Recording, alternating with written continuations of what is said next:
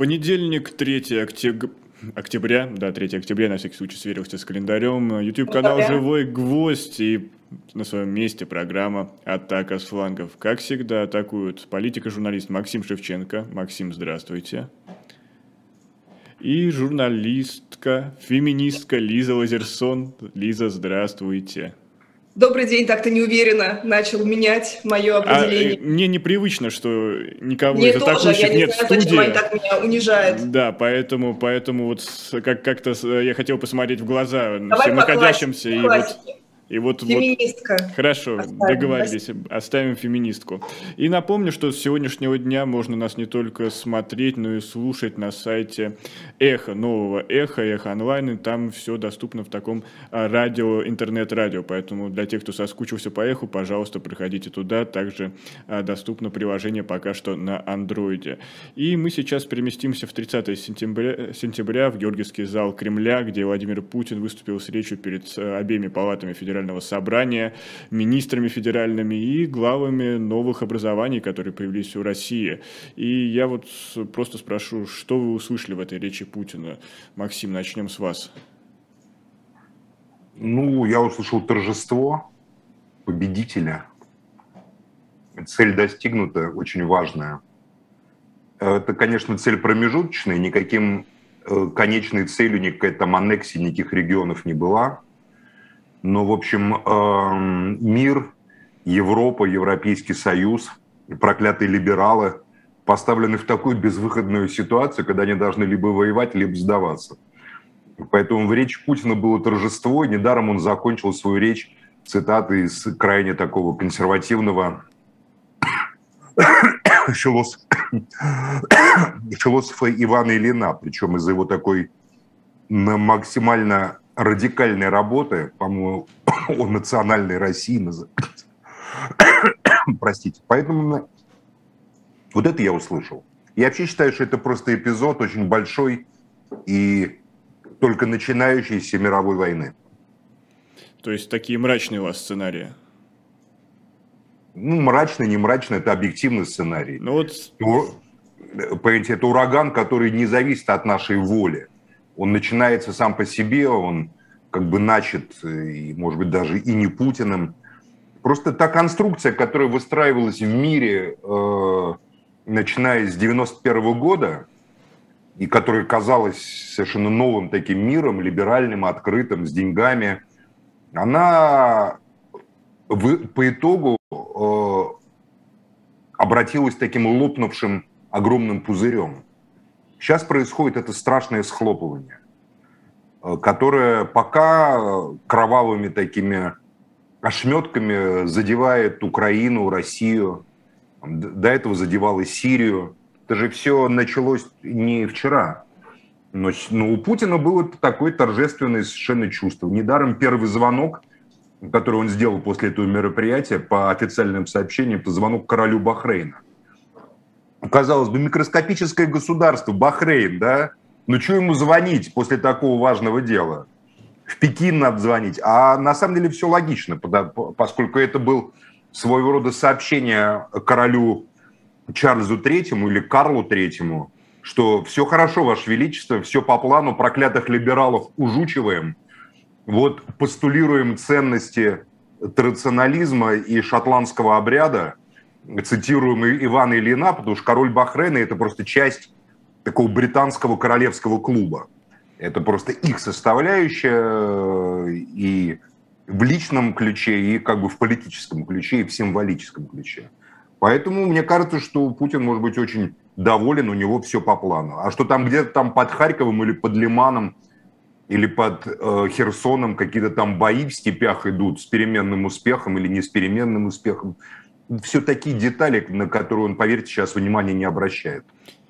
Ваш сценарий понятен, но вот вообще мои знакомые разделились просто по диаметрально противоположным флангам. Одни говорят, что Путин оставил какую-то в своей речи позицию для отступления, что он уже готов выйти из войны, но она все-таки на своих условиях, а кто-то говорил, что он уже точно ударит, э, там, не знаю, ядерным оружием и весь мир... Да не в этом дело, вы не понимаете. Война для Путина не цель, а инструмент и война на Украине, никто не ставил никакую целью захвата Украины. Получилось бы, отлично, не получилось, Цели достигнуты. Европа, Европейский Союз втянут в беспросветный для него кризис. А после э, катастрофы на газопроводах, теракта, диверсии, Северный поток, Европейский Союз, э, который строился как союз либеральных государств, его инициаторами были, как известно, Франция и Германия, Великий Восток Франции, Робер Шуман, министр угольной промышленности – еще в 40-е годы инициатор этого угольного сталелитейного соглашения, ему нанесен удар страшный, и он находится в тисках, в удушающих тисках. Одновременно в Европе у Путина все складывается отлично. В Италии побеждают близкие друзья. Берлускони вернулся к власти. К власти прорвались крайне правые, практически неофашисты. Если еще в Германии альтернатива для Германии – которая набрала в восточных землях большинство голосов, придет к власти вдруг, то значит вообще цели спецоперации будут достигнуты. В Европе уже есть итальянские правые, полностью солидарные с Владимиром Владимировичем Путиным, поверьте. А Орбан, полностью солидарный, как говорится, Вучич, серб. К югу от Европы Эрдоган, друг и приятель на, в два с половиной раза за время спецоперации вырос товарооборот между Россией и Турцией. Все идет по плану. А в Англии король, с которым столько раз встречался Владимир Владимирович Путин, что посчитать невозможно. Я в канале Макс атакует просто поискал в интернете их совместные фотографии в разные годы. Это очень близкие и такие человеческие отношения вассала и сюзерена. Поэтому он, как говорится, действует в интересах его величество э, короля мировой э, традиционалистской британской монархии, не путать с государством Британия. И э, его высокопреосвященство Папы Римского, который приезжал зачем-то в Казахстан не так давно. Ну с какого хрена Папа Римский поперся в Казахстан э, во время того, что Но там явно не бежит от мобилизации. Ну, конечно, нет. Там 20 тысяч католиков вряд ли наберется в Казахстане, понимаете? Может, даже 10 не будет. И то символическая цифра такая. Это демонстрация, демонстрация, что либеральный Европейский Союз, который предыдущий папа Бенедикт XVI проклял и назвал сатанинским, из-за того, что в Конституции Европейской, написанной э, Валерий Жескар членом Великого Востока, Франция, не упоминалось христианство и традиционные ценности, из-за того, что либеральный Европейский Союз, там он вводил партнера А, партнера а, один партнера два, о чем Владимир Владимирович не применул на, как бы напомнить в своей речи, да? А, как говорится, все идет по плану, поэтому Путин, мне кажется, очень доволен. А что там под Лиманом, да под Херсоном, это, знаете ли, так, мелочи жизни. Я, к сожалению, знаю, что наши зрители не видели жестикуляции Лизы в определенные моменты, особенно когда они касались, э, когда Максим упоминал правых в Европе. Но, Лиза, какое послевкусие у вас осталось после речи Владимира Путина? Вот я бы хотела поговорить о том, что для меня, конечно, новость абсолютная, что некий финал, некая точка поставлена, потому что, с одной стороны, да, да Максим говорит, что эта война будет бесконечной, и, в принципе, о тезисе, что э, Путин, начавший войну, э, является таким выражением некого раскола европейского, некой гражданской войны внутри Европы, как раз между там вот условными провоками. Но что касается Италии, э, маленький факт. Правительство Италии уже заявило, что будет полностью поддерживать Украину. И поскольку правительство Италии является зависимым, крайне зависимым от Евросоюза, то, естественно, они не могут э, проводить какую-то там независимую политику и тем более поддерживать э, там, того, кого считают тираном и разжигателем войны, э, э, инициатором агрессии да, в отношении независимого государства. Но, тем не менее, про речь. Вот, э, характерно, что Путин э, цитировал в очередной раз философа Ильина, который считается в России, не только в России, фашистом э, и таким идеологом да, нового фашизма, потому что он как мы знаем, кстати, тоже любопытный факт, он отправился на том самом э, философском проходе в эмиграцию, кстати говоря, потому что он боролся с большевизмом, и э, ему, в частности, принадлежит другая цитата, которой Владимир Владимирович, естественно, умолчал, что Гитлер поможет э, спасти э, Европу от большевизма, от советской власти, от власти Коминтерна и так далее. А, и вот ну, теперь... Лиза, это позиция Русской Православной Церкви. Архиепископ Иоанн Шаховской в свое время да. э, э, эмигрантский благословил Максим, Нет, я вас не перебиваю, просто я хочу дополнить. Вы совершенно правы во многом. Да. А, митрополит Анастасий, глава зарубежной церкви, благословил вторжение нацистов на территории СССР. Напомню, что зарубежная церковь без всякого покаяния за это объединилась с Московской патриархией. Инициатором этого объединения был Тихон Шевкунов, который многие его считали близким к Путину священником. А, архиепископ Иоанн Шаховской, сан-франциский архиепископ, 22 июня 1941 года сказал, что в День всех святых начинается освобождение России от иго, значит, жидобольшевизма и так далее, и так далее. Поэтому тут нет ничего такого как бы экстраординарного. Да, вот эта вот правая составляющая, она всегда была а, в русской эмиграции. Я только с Ильиным есть одна очень интересная загвоздочка. Вы говорите, что он был какой-то там противник большевизма, но Ильин да. сидел в Петрограде всю гражданскую войну.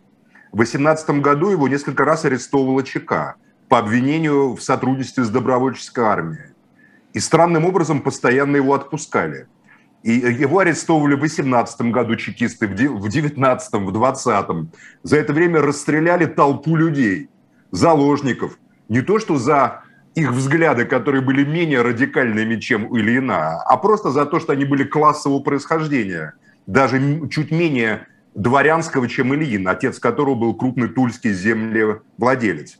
Потом Ильина сажают на пароход и отправляют в Европу. Я считаю, что Иван Ильин вообще был завербован чекистами, ну, потому что иначе не объяснить совершенно, э, каким образом 4 или 5 арестов в эпоху тотального расстрела, когда Гумилева расстреливают, там профессора Таганцева расстреливают, а Ильина, который становится только за границей идеологом эмигрантского белого движения, под белорученьки сажают на этот пароход и отправляют там, как говорится, я думаю, что это вообще такая заготовка, консерва такая была идеологическая. А, ну, тем не менее, такая версия тоже, тоже возможна, но вернемся к речи Путина и к важному месту э, вот такой вот скажем аккуратно, ультраправой идеологии в его речи.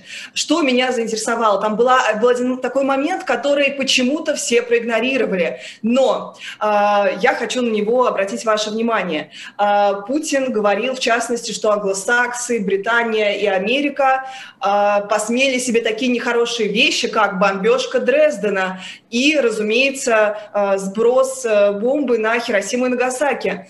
Э, то есть, смотрите, вот просто представьте себе, конечно, сегодня и сегодняшнего дня там люди моего возраста, ну и не только моего возраста, они осуждают и ковровые бомбардировки Дрездена, и э, Хиросиму и Нагасаки, но если мы встанем на место Владимира Владимировича Путина, э, который нам все время говорит об, о том, что наши деды воевали, великая победа, и вот представьте себе ветерана, допустим, который слушает эту речь, и ему говорят, а неправильно наши союзники бомбили Дрезден, просто себе представьте, то есть он с одной стороны встает на сторону сторону э, таких обывателей, да, немецких обывателей, которых э, насильно, значит, бомбили, и которых там э, которые попали просто под э, вот, это, вот эти вот ковровые бомбардировки. А, с другой стороны, он постоянно обращается к тому, что наши союзники вместе с нами победили в войне. Даже на последнем его выступлении на 9 мая на Красной площади он уже будучи в открытом конфликте с так называемым Западом, а, не забыл упомянуть а, помощь и там, активное участие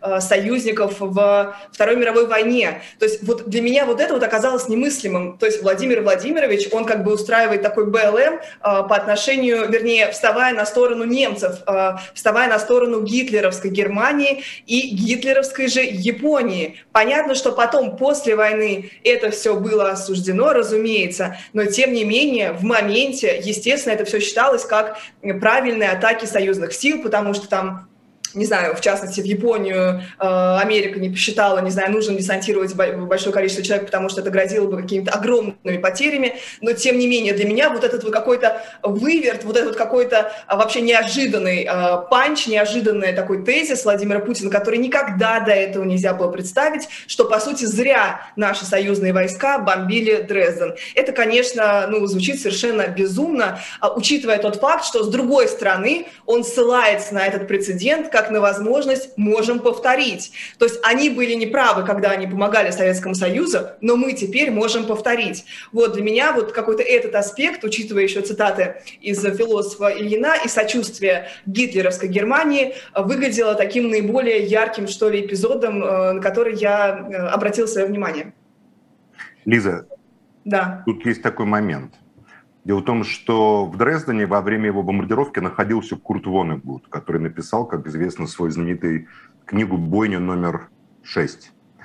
Он был американским военнопленным, и он зафиксировал, что в Дрездене не было практически никаких военных предприятий и э, вооруженных сил. К этому моменту армия нацистской Германии была практически разгромлена, уничтожена, блокирована в Берлине, и бомбардировка Дрездена не носила никакой военной и стратегической цели. Это просто я отвлекаюсь на историю. Она носила чисто демонстративный характер. Показать Советскому Союзу, что воздушная мощь союзников настолько превосходит ресурсы Советского Союза, что лучше, как говорится, остановиться и договариваться. Такой же был смысл и у атомных бомбардировок. Япония была раздавлена, уничтожена. Токио в марте 1945 года подвергся напалмовой бомбардировке. За одну ночь было убито 110 тысяч человек, сгорело больше, чем в Хиросиме и Нагасаки. Японская армия была разгромлена после оккупации Окинавы. А уже ни о каком сопротивлении речи не шло. Японцы не могли, у них не было самолетов, которые могли подниматься полностью и, и как бы бороться в небе с американцами. Это была демонстрация Сталина. Поэтому а, может, вы неправильно интерпретируете Путина. Он не встает на сторону там, вот, ах, вот жалко немцев, японцев. Нет, он э, говорит совершенно ясно. Они это сделали и показали нам, что сильный имеет право делать все, что угодно. Вот Поэтому и мы имеем, говорит Путин, право. Что касается Ивана Ильина, то его нацистом я бы все-таки не называл бы. Потому что Иван Ильин, нацисты его из Германии выгнали. Они его запретили работать, и он эмигрировал из нацистской Германии в 1934 году в Швейцарию. Он был правым, безусловно. Но знаете, чем отличается Иван Ильин от современных его эпигонов? Тем, что Иван Александрович Ильин был, безусловно, человеком...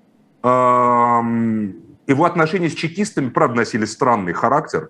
Несколько арестов без каких-то репрессий – это удивительная вещь по тем годам. Но в остальном его читаешь, и он на самом деле был такой неокантианец. Он верил в этику человеческую, в, там, в человеческую душу. Он верил, что религия может человека преобразовать. Он верил, что государство, возможно, какая-то этика. Он писал совершенно ясные вещи, которые немыслимы в современной России. Если из той же самой работы, которую цитировал Путин, а, значит, о национальной России, процитировать еще немножко дальше Ильина, то там будет, э, то там будут совершенно вещи, которые как бы неприменимы в современной России. Вот Ильин, допустим, писал, государство должно быть правовым, государство не может быть неправовым. В, в, в тексте, с которого Путин цитировал, государство совсем не есть сочетание насилия и коварства, свирепости и обмана, писал Ильин. Да это навальнятина какая-то, понимаете, по нынешним временам. Это когда наше государство как раз и есть сочетание насилия и коварства, свирепости и обмана. Ильин с этической точки зрения противоречит путинизму и путинскому пространству, которое создано в России. Поэтому даже обращаясь к русской философии правой, они все равно выглядят э, на фоне тех людей, которые искренне хотели там правды на земле, такие как Ильин, Бердяев, которого обвиняли в поддержке Муссолини, Мережковский, который просто жил в Виши и сотрудничал с вишистским э, правительством Франции, а наши вот эти вот местные выглядят просто какими-то проходимцами. Понимаете, в чем проблема? Хорошо, можно я про, про чуть позже? Вот хочу ответить конкретно на э, вот это вот, на мой взгляд, абсолютную нелогичность. Смотрите, вы же сами говорите, да, ужасные бессмысленные бомбардировки Дрездена. Я согласна с этим. Да, абсолютно бессмысленный акт устрашения э, в Японии, когда уже понятно было, что шло дело к капитулированию. Я согласна с этим. Э, бойня номер пять в Нигуд полностью осудила поведение. Номер пять, да, извините. Все прекрасно все это знают. И тем не менее Путин говорит об этом, но при этом у него в руках долбанная ядерная кнопка. И он говорит, это все было очень плохо, поэтому можем повторить. То есть у меня просто вопрос вот к тем спичрайтерам, которые даже это писали. э, вообще как их допустили, как вообще Путин, э, он что, в моменте что ли не понимал, какой он делает логически вообще вымер совершенно чудовищный? Нет, почему? Он понимал прекрасно, логика, вы, это вы не понимаете его логику. Он вам ясно говорит, если им можно делать все, что угодно, если они показали, что сила формирует мир – вот захотела Германия в 90-м году провести... Захотела Германия, захотела Германия в 90-м году аннексировать члена Организации Объединенных Наций, государство, границы которого были гарантированы Хельсинскими соглашениями, Германскую Демократическую Республику. И сделала это мгновенно. А если посмотреть с точки зрения рассудка, то на самом деле разница между восточными областями Украины абсолютно русскоязычными и Бранденбургом, а, значит, Пруссией, и э, Северной Вестфалии, которые составляли территорию ГДР, ну там еще Росток был, значит, Померания немножко, никакой нету. А разница культурная между Бранденбургом и, допустим, Швабией и Баварией, католическая Бавария и абсолютно протестантский или атеистический Бранденбург тоже огромная. Путин постоянно к этому возвращался. Он говорил, Запад нам показал, что никакого права нету что право есть просто э, воля сильного. Сильный может действовать по праву, а может менять границы как угодно, кидаться бомбами и так далее. Хорошо, но Он... тем самым, Максим, но согласитесь, тем самым он признается, что значит мы тоже имеем право бомбить Дрезден. Да он не признается, он это просто сказал открыто. Я считаю, что да, конечно, это заявление о том, что вы должны знать, он сказал им, что мы будем поступать так же, как вы. Но я при этом считаю, что когда он говорил ан- англосаксы, он несколько лукавил. Еще раз говорю, он разделяет государство Британия, которые там возглавляют какие-то либерали... Э, э, там какие-то фрики либеральные, и британскую монархию, которая является покровителем всего авторитарного, рационалистского и фашистского в современном мире, поверьте.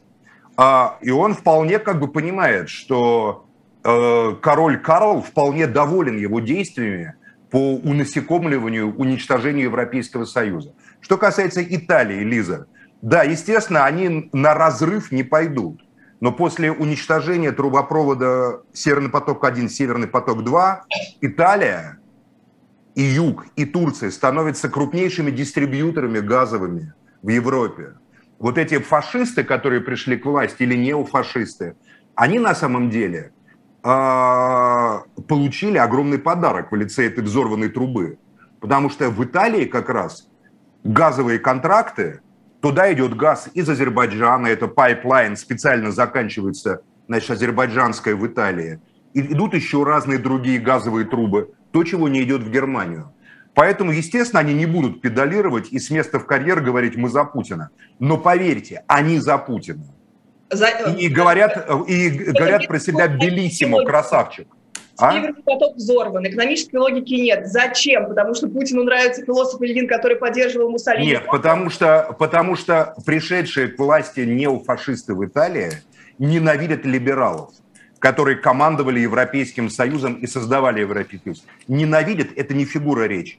Я просто знаю этих людей. Ну, не лично вот, это, вот эту троицу – а зная вот этот круг в Италии и в Австрии, они их ненавидят. В Италии их ближайшие союзники, Австрийская партия свободы, у них был такой лозунг «Volksvertreter gegen EU-Vertreter» – народные представители против предателей из Европейского Союза. Поверьте, э, сейчас весь расчет Владимира Владимировича Путина на следующее строится. Пока в Украине вот эти будут бои там за Ингулец, и где-то за какую-то там, понимаете, бакалею или там балаклею, там, это не важно.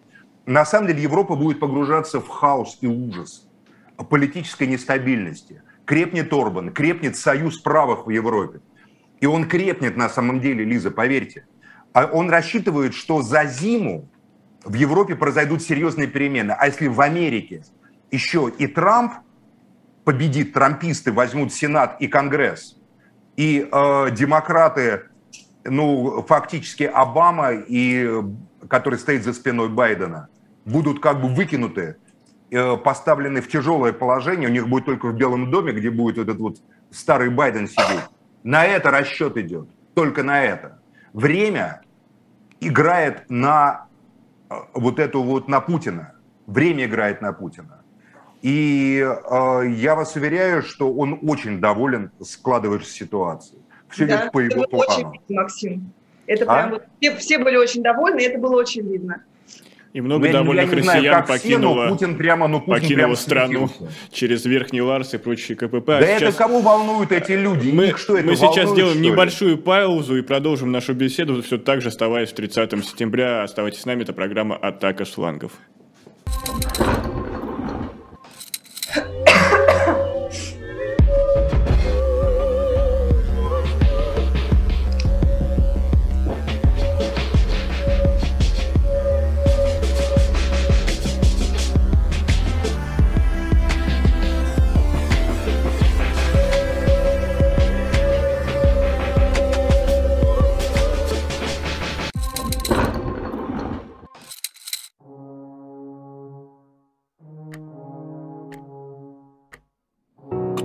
флангов». этот человек?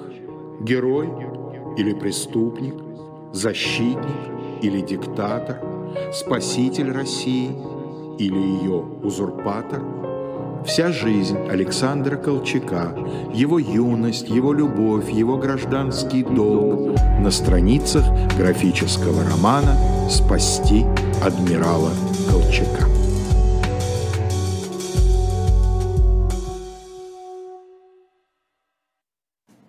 Программа «Атака с флангов» продолжается. У микрофона Никита Василенко, Максим Шевченко и Лиза Лазерсон. Мы продолжаем нашу беседу. Напомню, что вы можете нас не только смотреть в YouTube на канале «Живой гвоздь», но и слушать на платформе «Эхо», как сайт, так и приложение доступны для вашего внимания. И я еще немножко предлагаю остаться в 30 сентября и переместиться из Георгиевского зала Кремля на Красную площадь, где был большой митинг-концерт.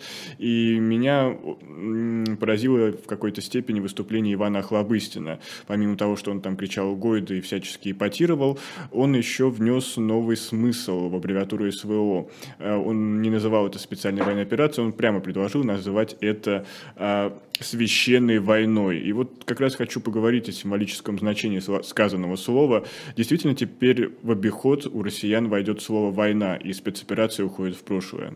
Лиза, как вы считаете? А, мы на «вы», да, Никит, стали с вами? Сегодня, да, в качестве исключения столько холода у нас в эфире сегодня. А что касается выступления Хлобыстина, то я просто хочу напомнить, что в 2011 году он был таким одним из самых ярких спойлеров а, на президентских выборах, тем, тех самых. Ему тоже сгоняли олимпийские, он выступал на стадионе. Он даже в Лужниках выступал, я был аккредитован на то событие это была так называемая стратегия 77. И когда говорили, спрашивали его о том вообще, что он из себя представляет, он говорил, что я шут Гороховой. И поэтому до сих пор я не понимаю, был, был ли этот э, Сорокинско-Пелевинский прогон каким-то запланированным постироничным жестом. А, но то, что это смотрелось на таком диком серьезе и пугало вот этой именно своей серьезностью, неироничностью, да, как раз, когда это, по идее, должно выглядеть очень смешно, ну, реально, Гойда кричали опричники, при том те самые опричники, которые нам всем в большей степени знакомы,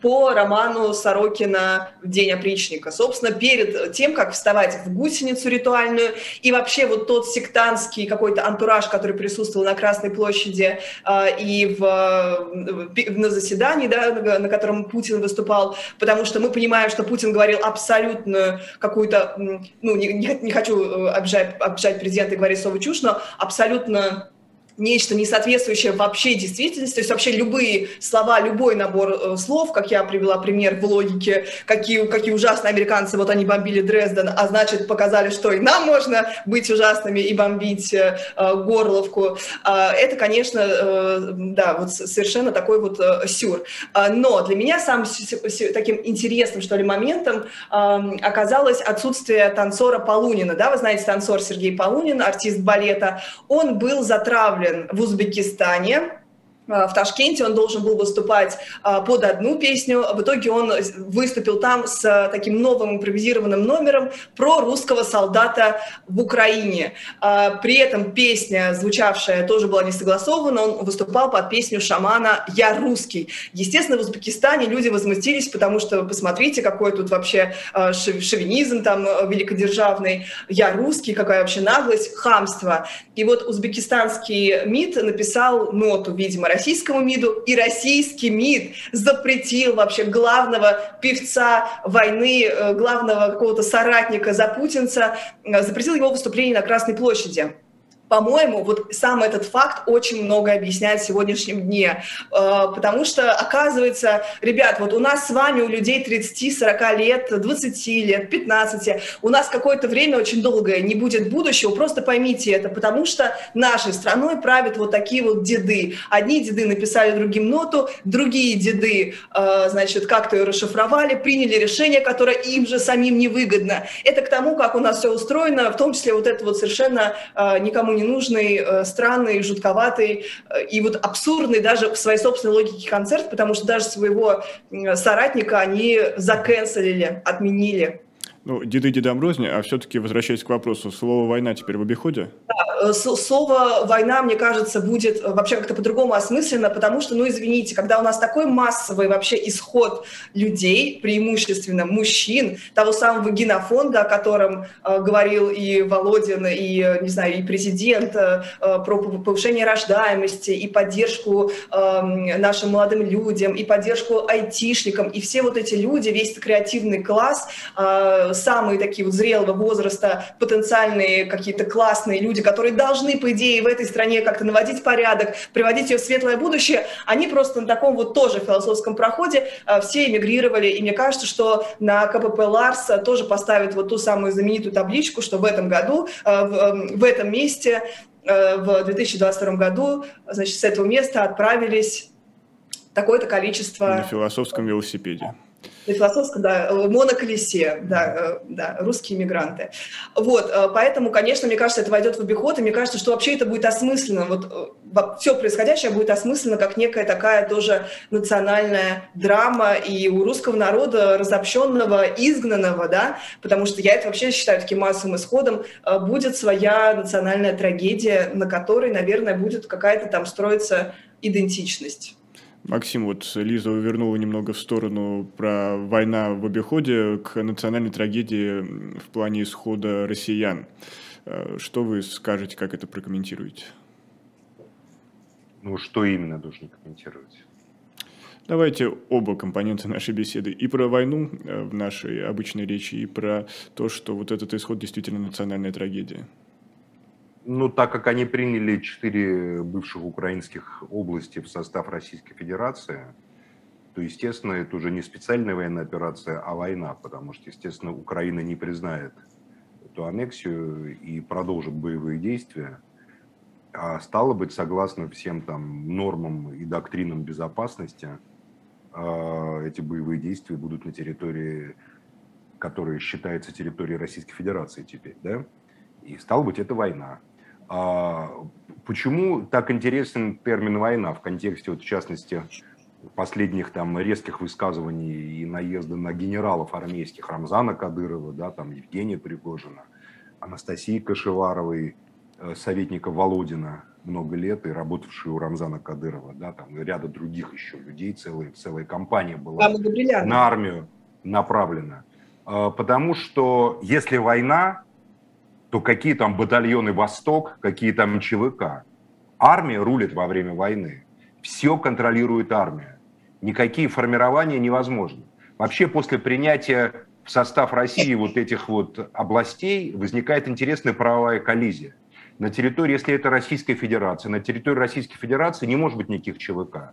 Пока это была за граница, там, допустим, было ЧВК. Почему так Пригожин нервничает? А на территории России никаких ЧВК официально не может воевать. На территории России правом на насилие обладают вооруженные силы, Федеральная служба безопасности, Росгвардия, Министерство внутренних дел. Это те четыре структуры, которые э, обладают правом применения, согласно там указа президента и так далее, э, тяжелого вооружения, проведения боевых действий. По примеру двух чеченских войн – где никаких незаконных формирований, никаких батальонов а, а, отдельных не было, никаких народных милиций не было. Все что-то куда-то включалось. Кадыровские подразделения включены были тогда во время Второй войны в Министерство внутренних дел, внутренние войска подчинялись тогда. Значит, а, там Мавлади Байсаров, это, по-моему, ФСБ было, Сулим Руслан Ямадаев, значит, ГУГШРФ, то есть ГРУ, значит, армия, там, батальоны Восток и Запад, там и так далее. А сейчас вот ЧВК, Евгений Пригожин нам рассказал устами своей пресс-службы не так давно, что он в 2014 году, Вагнер возник, он признался, что Вагнер, оказывается, был, возник, он до этого отказывался, что какой-то Вагнер существует на земле ЧВК, в 2014 году в ДНР. Сейчас уже ДНР – это российский регион. Где сейчас место вот ЧВК, например? Где место так называемым корпусам ДНР, народной милиции ДНР? Если это регион России, какая народная милиция? Какие там какие-то барсы, которые сидели э, в Лимане? Ничего этого нет. Поэтому война меняет в корне правовую, во-первых, ситуацию использования силы. А когда это специальная операция, то это как бы отдельно выделяется здесь Росгвардия, здесь есть что, вот, допустим, э, кадыровские подразделения. Это подразделения Росгвардии, да, которые воюют. А, но теперь, если это война, и если Охлобыстин говорит слово «война», то понятно, что в районе фронтов все должно подчиняться армии. Потому что за линию фронта отвечает армия. Так не бывает. Чтобы на этом участке фронта отвечали вооруженные силы, а на соседнем участке фронта Росгвардия отвечала. Я просто не... Я таких прецедентов, примеров не знаю в истории э, России, кроме гражданской войны, где вот здесь вот держали Красный фронт, а здесь махновцы. Но даже в этой ситуации создавалось некое единоначалие. Махновцы были вынуждены подчиняться там, оперативному управлению красного командования. Из-за этого было масса конфликтов, например. Поэтому война сейчас продвигается военными, в частности, чтобы взять, э, привести к порядку общую вот эту вот со, совокупность сил военных, вооруженных, которые там есть. Если человек чудовищно похожий на Пригожина рассказывает, что у него расход боеприпасов в два раза больше, чем в Сталинграде, когда выступает перед зэками, да, а другие жалуются, что боеприпасов нету, не хватает там в Красном Лимане, то тогда, конечно, признание факта войны это, это признание факта единоначалия и создания единого какого-то команды. Э, на этом фоне Охлобыстин – это просто клоун, которого я комментировать не могу и не хочу, потому что мне просто омерзительно. Это, вот этот персонаж мне отвратителен уже много-много лет. И не могу к нему относиться всерьез никаким образом. Тогда сразу перейдем а, к другому его вопросу. Его вершина – это доктор в каком-то комическом сериале на ТНТ, я не помню. Ну, все-таки отдадим должное, он еще был прекрасным сценаристом. А, вот, значит, а второй вопрос после войны какой? Происход? А, происход как Я не думаю, что трагедия. это такая фатальная вещь. Я думаю, что просто когда определятся правовые основания так называемой, так называемой мобилизации, судя по комментариям президента относительно мобилизации, он так спокойно комментировал бардак, устроенный военкомами и так далее – он не был в бешенстве, не был в ярости. Вы заметили, когда вот там перед ним сидели члены Совбеза, Николай Патрушев, там другие были на экране. И Путин, как такой уставший от э, беспредела старшеклассников, школьный учитель, директор школы, рассказывал, я, э, значит, там прокурору, расследуйте дела при увеличении там полномочий, этому там это, этому это. И в голосе его была такая как бы усталость, от того, что он опять должен говорить и делать выговоры какие-то. Я сделал выводы для себя такие, что мобилизация – это вообще какой-то отвлекающий маневр. Потому что армия, она совершенно не нужна. Если даже отталкивается от тех потерь, которые озвучил Шойгу, там 6 тысяч, ну, наверное, потери больше, меньше, это я не знаю точно. Но даже зачем мобилизация, если у вас всего 6 тысяч? Если у вас 6 тысяч убитых, значит, тогда раненых э, умножаем на 5 – 30 тысяч. Тоже не надо полмиллиона, правда же, для этого? Нет таких потерь, не надо заполнять человеческую массу. Тем более в том виде, в каком это существует. Для чего это все надо? Я думаю, что готовится какое-то масштабное стратегическое наступление где-то, на каких-то фронтах там. Мы не будем это обсуждать, это военная тайна, чтобы нам не попасться там в эту ловушку. Хотя, глядя на карту, совершенно очевидно, где это может быть и как это готовится.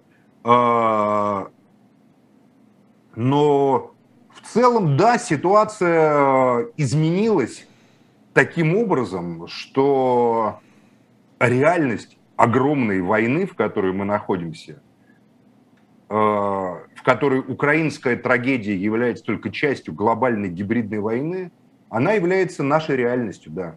Я не думаю, что исход фатальный, Лиза, это не белая иммиграция. Я думаю, что большинство этих людей, если захотят, могут совершенно спокойно вернуться. Э, я хочу, да, Никит, перед тем, как перейдем к другой теме, я хочу просто прокомментировать вот тот факт, э, действительно, вот э, Максим говорит, что мы как бы присоединили, аннексировали немножко и войну в том числе, поэтому понятно, что она ведется у нас, Захар Прилепин говорил, Александр Ходаковский, такой активист ДНР, как я понимаю, там журналист, политик, говорил, что не, это он не, не журналист, он бывший руководитель СБУ по Донецкой области и один из основателей, он он руководил антитеррористическими подразделениями службы безпеки Украины до 2014 года по Донецкой области. Он профессиональный спецназовец и спецслужбист Ходаковский. А, ну, в итоге вот эта гибридная война для меня это чисто какая-то блогерская, уже абсолютно такая война в Телеграме, война вбросов и заявлений, а, и как там на фронте обстоят дела, в принципе, не очень понятно. Главное, что наше внимание вот э, увлекается вот этими вот Ходаковскими, и вот он сказал, что это не ДНР входит в Россию, а Россия входит в ДНР. Но я хочу поправить Максима и, собственно, Ходаковского. У нас же границы не определены. Если вы помните, Пескова спросили, а в каких границах входят эти области, и он сказал, это уточняется. То есть есть, может быть, военные действия идут вообще не на территории России. Но он касательно Это... отдельных областей, я, насколько помню, там Запорожская, то есть не все, некоторые уже уточнены. Некоторые уточнены, ну, да. уточнены, уточнены, но вот у нас есть пример там Запорожья без Запорожья, Uh, ну и там, как, не буду тоже говорить, чтобы фейки не, тут, э, не нарваться на фейки, но какие-то проценты областей, они, вероятно, не контролируются, и нет, собственно, точной границы Российской Федерации. Э, в таком случае, вот если ее нет, и если у нас там говорят о том, что у нас все хорошо, вот Максим начал с того, что цели достигнуты. Нет, у а нас вот... не хорошо, у Путина хорошо, Лиза. Путина хорошо. Ну, Я сказал, что... у нас с вами не очень хорошо, а у Путина да. все волшебно. У нашего коллективного Путина. Э, мы наконец узнали, какие были цели. Вот эти области формально теперь в составе России. А вот, оказывается, какой предполагался итог, потому что это никому не было очевидно. Так если уже все хорошо, если эти области у нас, зачем тогда вообще мобилизация? Я вообще тогда не понимаю, зачем нам какие-то военные, если цели военной спецоперации достигнуты для охранения там рубежей? Есть очень простой э, ответ. Их несколько вариантов. Один из самых простых ответов. Мобилизованные нужны для того, чтобы заместить э, тех военных, которые перебрасывают на линию фронта в тылу, например.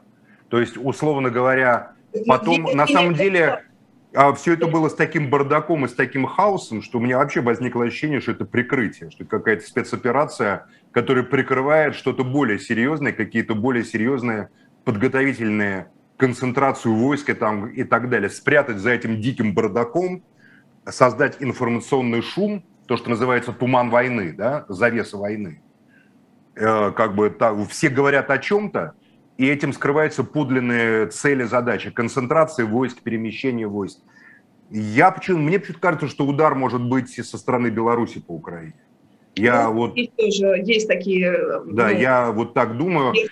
Я объясню логичность этого э, удара. Вот я ничего не знаю, естественно, сразу, кто смотрит нас, знаете, что я ничего не знаю, никаких тайн, просто я играю в шахматы, всю жизнь играю в шахматы, и глядя на шахматную доску, я могу определить, где как бы атака. А, начинается ленд-лиз, он уже начался для Украины, американский ленд-лиз. Это непрерывный поток оружия, это огромные деньги. Дороги идутся через Луцк на Польшу и через ЧОП, через Карпаты на Венгрию, там и так далее. Поэтому для ленд-лиза это нерешаемая проблема.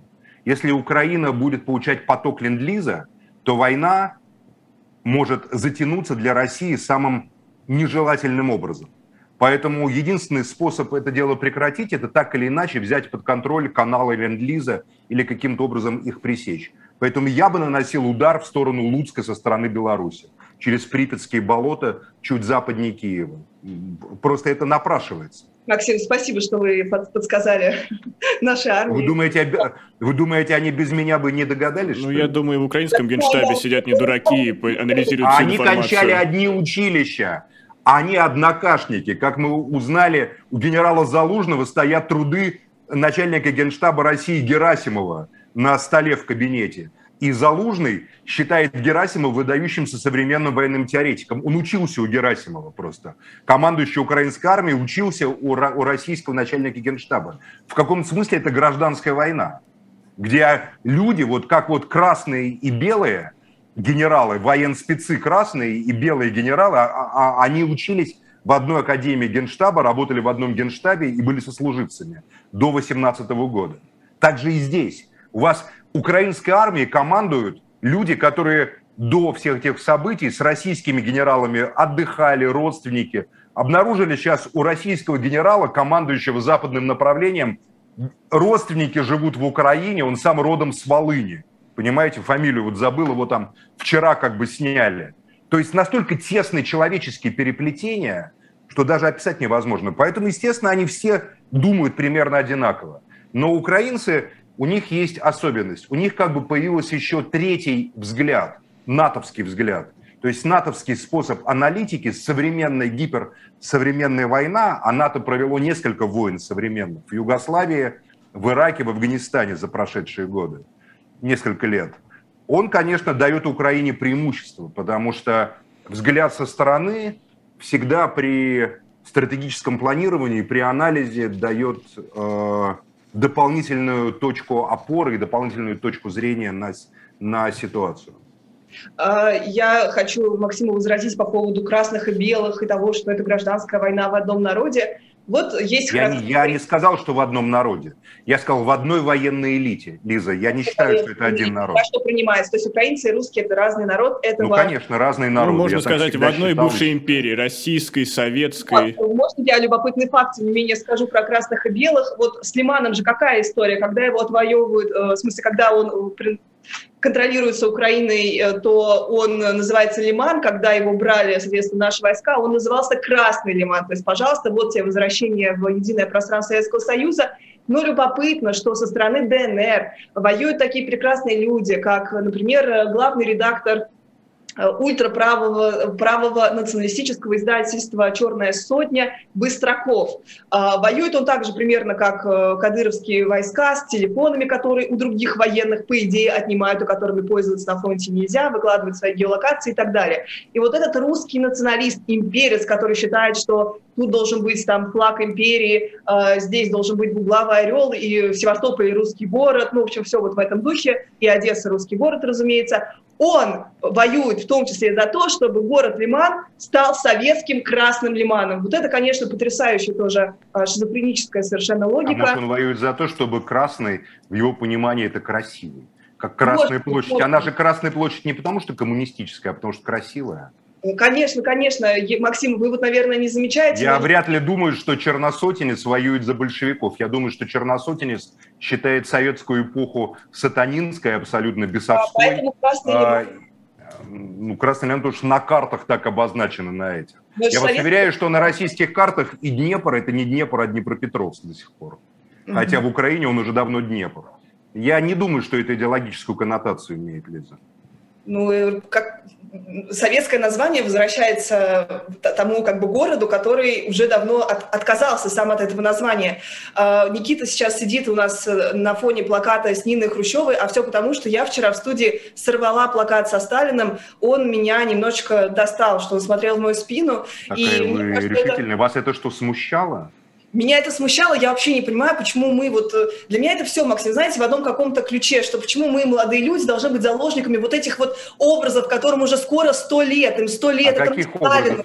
А каких образов вы должны быть заложниками? Сталина не должны висеть. А, а, а, а можно я вас... Хорошо, всех, а, можно, а извините, а можно, должны висеть? можно я вас всех прерву? Чьи портреты раз, Лиза должны э, висеть? Максим, Максим, Лиза, можно, можно я вас прерву? У меня просто общий вопрос образовался на этом фоне. Вот как раз недавно Прилепин э, в своем телеграм-канале писал, что э, вот рейтинг Сталина растет по мере продолжительности СВО, а Симонян призналась в эфире, что во время вот этого торжественного мероприятия в Кремле пела советский гимн. Вообще, вот люди, они понимают, за какие ценности они борются, потому что тот же президент сказал, что никакого возвращения Советского Союза не будет, об этом речи не идет. То, есть у них есть какая-то ценность, какое-то ценностное представление, за что они там, не знаю, борются в информационной войне, потому что они называют себя воинами информационного фронта. Как вы считаете, Максим?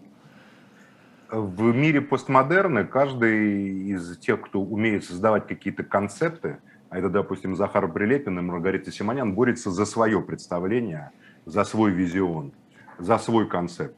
У Захара Прилепина это там мистический сталинизм, у Проханова еще более мистический сталинизм, у Симонян там это э, что-то другое, там восстановление, ну не, вряд ли она хочет вернуться в Советский Союз, ну в общем какой-то такой вот империализм, понимаете. Поэтому на самом деле это не имеет значения, что они говорят, поскольку имеет значение только то, что в голове у Владимира Владимировича Путина. А Владимир Владимирович Путин э, говорит нам, что э, он ненавидит социализм, что при социализме были только галоши и там какие-то ржавые танки производили, по мнению Путина, а, что Украину придумал Ленин. И я считаю, что нет смысла изучать, читать и вообще как-то ассоциироваться с высказываниями Прилепина, Симонян, там, Соловьева и остальных. Когда есть тот, кто, кто определяет реальность, главный концептуалист. Поэтому концептуальное видение Путина, оно гораздо важнее в данном случае. Какая там э, Советский Союз, когда, еще раз говорю, первый звонок был королю Бахрейна, согласно заявлениям ТАСС, телетательного агентства, значит, вот ТАСС, современного вот этого, понимаете? Ну, королю Бахрейна, а не Си Цзиньпиню, не Ким Чен Иру там, или не там Мадура например, понимаете? Никаким социалистам, никаким социалистам Путин не звонил, звонил он королю. Я, я боюсь, Ким Чен Иру сейчас не дозвонимся. Ну, не Ким Чен Иру, а как его зовут? Ин, там? Ин товарищ Ин. Ким, а? Чен, Ким Чен Ин. Ну, Ким Чен Ин, в общем, да. Вот не туда, короче, он звонил, понимаете, а королю, королю Бахрейна, а который... Ким Чен Иру, вот знаете, а там не отвечали. Вот, вот для меня вот это вот... Ладно, ну начали хихикать, как говорится, очень смешно. Хорошо, можно, а, можно я вот э, хочу тоже ответить mm-hmm. по поводу этих вот символов, там каких-то полусоветских, полу нет. Конечно, у всех этих людей э, это же в том числе конфликт все-таки будущего с прошлым, ну, как мне представляется. Если мы посмотрим даже на ту самую элиту, о которой говорит там Максим, что кто-то с кем-то учился. Зеленский – это такой типичный X. Те, кто его окружает, это все-таки люди нового поколения. У нас абсолютнейшая э, геронтократия, даже безотносительно там, возраста президента, у нас все-таки геронтократия. Надо это понимать. Очень возрастные. Это рационализм считается. Поэтому они четко совершенно развели. Зеленский либерал со всеми своим 95-м кварталом, э, который там находится во власти. А здесь рационалисты. А вот касается... в Англии король престарелый, понимаете, на престол зашел, и тут как бы мудрая старость рулит, а не какая-то там развязная эстрадная молодость. Да, это конфликты специально таким образом смоделированы, Лиза, поверьте. А что касается вот э, этого тезиса, что у нас все так перемешано постмодернистски, ну вот смотрите, у нас пытаются ставить памятники и белым, и красным. У нас в последней своей речи Путин говорил, что великие правители – это Сталин, это, хотел сказать, э, да, не буду, э, это Сталин, это Николай II э, и Ленин, да, разумеется. А, и для меня странно, почему в этом контексте Власов – это, значит, предатель, а, хотя... Нет, на... Я вам объясню, почему Власова давайте мы не будем трогать. Власова Путин очень как бы не упоминает. Э, да, хорошо, Власова не упоминает. Но почему он упомянул он... Николая II как человека, который был великим правителем, на котором надо рав... да, равняться? очень великим правителем, да, который мы знаем, что к чему... Значит... Я вам объясню очень простой ответ. Я буду гнуть свою линию и поддерживать мою кон- концепцию. Еще раз. Путин и его команда очень хотят понравиться британской монархии глобалистской. Николай II был родственником английского короля. Он был по крови Э, британской вот этого Ганноверского дома. Гол, Готтерб Голстинский Ганноверский дом. И даже не эвакуировали. Поэтому он упомянул Николая II в контексте Сталина, Ленина и Николая II. Не чтобы православным понравится, это никого не интересует. А Бахрейну? Туда, это туда вот ориентировано, на запад. Максим, ну что за логика? Вензор. Мне кажется, он звонил в Бахрейн. Как, логика нормальная совершенно. Он, понимаете, он адресуется к реальному, самому влиятельному политику мира, каким является король британской монархии. Король Бахрейна. И он говорит, король Бахрейна тоже, поверьте, влиятельный политик, несмотря Очень на микроскопичность Бахрейна.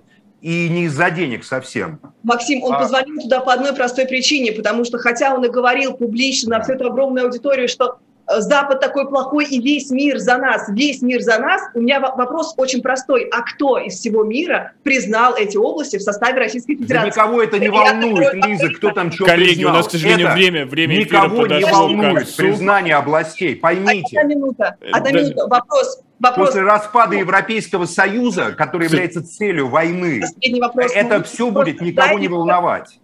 Почему, почему Бандера нацик, а Ильин великий философ, который в Кремле цитируется? Об этом, об этом мы поговорим в следующий раз, потому что, к сожалению, Бандера мы это вообще никто по сравнению с уступать, Ильиным, уступать понимаете? время нашим коллегам. Сейчас в студии «Живого гвоздя» будет э, телевизионный обозреватель Арина Бородина, а в 6 часов э, Сергей Бунтман с Айдаром Ахмадиевым поговорят о Саддаме Хусейне. Ну а в 7 вечера Нина Хрущева будет в эфире с Ириной Баблоян в «Особом мнении». Оставайтесь с нами, это «Живой гвоздь». А «Атака с флангов» прощается с вами до следующей недели. До новых встреч. Спасибо.